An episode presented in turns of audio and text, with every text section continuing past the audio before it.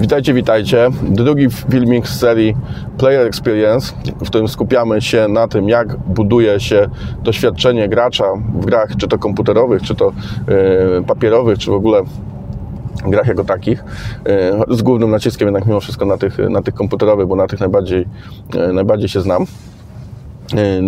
Czynnik użyteczności. Nie? Jakby ten, ten, to jest czynnik, y, który znamy y, oczywiście też z innych rozwiązań, z innych produktów cyfrowych, na przykład skorzystania z aplikacji, tak? skorzystania ze stron internetowych, sklepów i tak dalej, y, który jest jednym z najważniejszych czynników, jeśli chodzi o konwersję, czyli przekuwania tak? ruchu i, i jakby pojawienia się w, w naszym produkcie użytkownika na to, że on chce z niego korzystać, docelowo za niego płacić. Także tutaj to jest też obecne, obecne w grach, może nawet bardziej niż w, w tych innych produktach. Tak? Tak?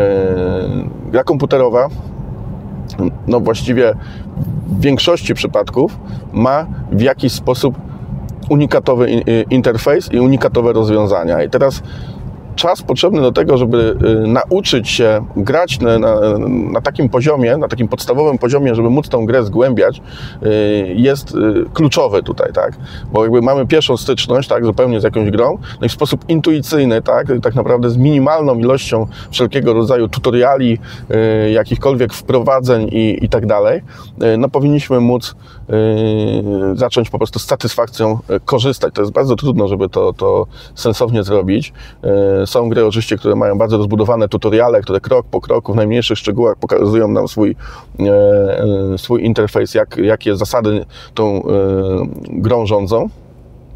Są gry, które z kolei rzucają na głęboką wodę, tak? Albo takie, które pozwalają wybrać, tak? Czy chcesz być prowadzony za rękę, czy na przykład wolisz po prostu samemu zgłębiać, co się dzieje, jak się dzieje i tak dalej, ponieważ jesteś na przykład już graczem doświadczonym i tutoriale cię nudzą. Także tutaj również są takie możliwości wyboru tego. Y, no i ten pierwszy, pierwszy y, styczność jest bardzo, bardzo istotna, tak? Ona musi być przygotowana na tyle dobrze, żeby po prostu zachęciła do dalszej gry i żeby nie frustrowała, tak? Powinniśmy czuć się w miarę możliwości, no po prostu jak, jak ryba w wodzie, tak? Że w ogóle zaczynam wchodzić już w tą rozgrywkę, tak? Nie zastanawiam się nad tym, co mam dokładnie wykonać. Jest to, jest to trudne właśnie do zrealizowania w ten sposób.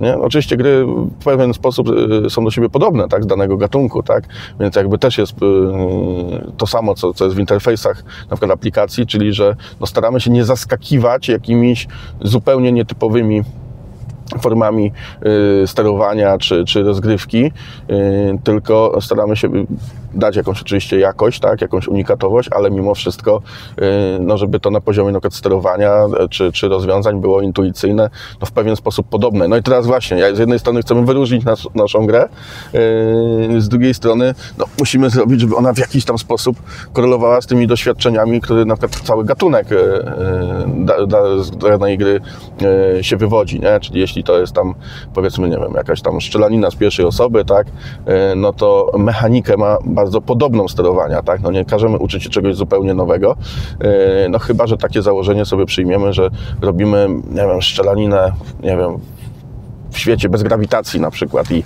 i jakieś takie super nietypowe jest to sterowanie i tak dalej. Nie? Ale no to też oczywiście niesie ze sobą pewne ryzyko, czy to się przyjmie, tak? czy to będzie na tyle użyteczne, że y, ludziom się to spodoba, czy to się przyjmie. Nie? Także y, wszelkiego rodzaju mechaniki no, muszą być przede wszystkim użyteczne y, i muszą być łatwo, łatwe do nauczenia oraz łatwe do y, przypomnienia sobie, jeśli ktoś zostawi daną grę, tak? no to żeby po jakimś czasie mógł do niej wrócić i z satysfakcją przypomnieć sobie wszystkie te niuanse. Nie? No i teraz, co jest bardzo, y, bardzo istotne, to na pewno y, fakt, że gra może być bardzo łatwa do nauczenia się podstaw, ale na przykład bardzo trudna do wymasterowania, czyli do nauczenia się, żeby grać nią na poziomie takim mistrzowskim, nie? I to jakby są dwie różne rzeczy, tak?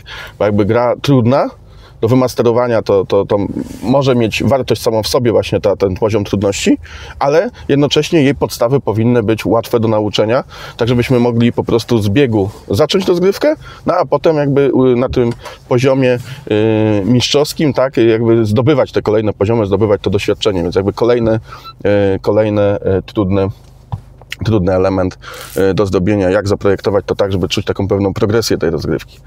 Y, No dobra, ja dojechałem na miejsce, opowiedziałem trochę właśnie o tym e, trudnym sterowaniu. No to tak trochę jest jak z samochodem. Na przykład ja tutaj parkuję na takim parkingu, który jest dosyć mały, tak? I na początku to, to, to naprawdę straszne rzeczy. Jak mnie ludzie, koledzy z biura obserwowali, to pewnie się nieźle śmiali, ale teraz yy, w miarę to wymasterowałem, więc pewnie śmieją się trochę mniej. Nie? No z grami jest, jest dokładnie tak samo, nie? Po podstawy muszą być w miarę łatwe, a potem zdobywamy kolejne, e, kolejne umiejętności yy, i masterujemy te skille również w rozgrywce cyfrowej. No dobra, to ja kończę. Do usłyszenia. Cześć.